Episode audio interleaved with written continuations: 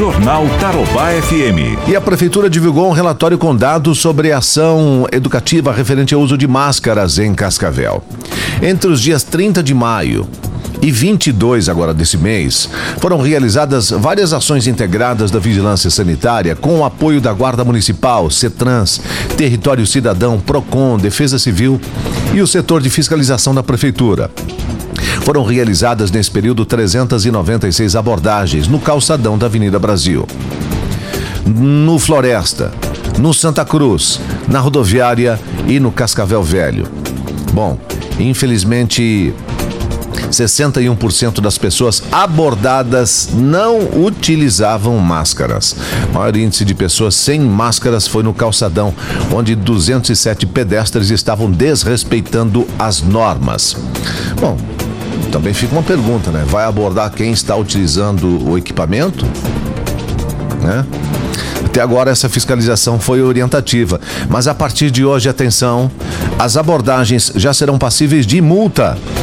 Marsusa Rodrigues, fiscal da Vigilância Sanitária, alerta que, além do uso nos espaços públicos, o decreto do Estado também vale para as empresas. Segundo ela, é importante que os estabelecimentos forneçam o equipamento para os funcionários. Fiscal também aborda um ponto importante, que é o uso correto do acessório preciso estar tá usando a máscara cobrindo boca e nariz. E não só quando for entrar em locais, sim na rua também. A orientação é que elas é, orientam seus funcionários para todos estar usando a máscara corretamente e a necessidade dela estar doando para os seus funcionários. Bom, as multas variam entre R$ 106,60 e R$ 533 para pessoas físicas e entre R$ 2.132 e R$ 10.660 para pessoas jurídicas.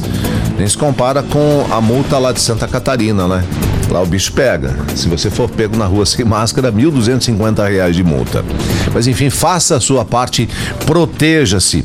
Cuide da nossa sociedade usando equipamento, esse acessório aí. Jornal Tarobá FM.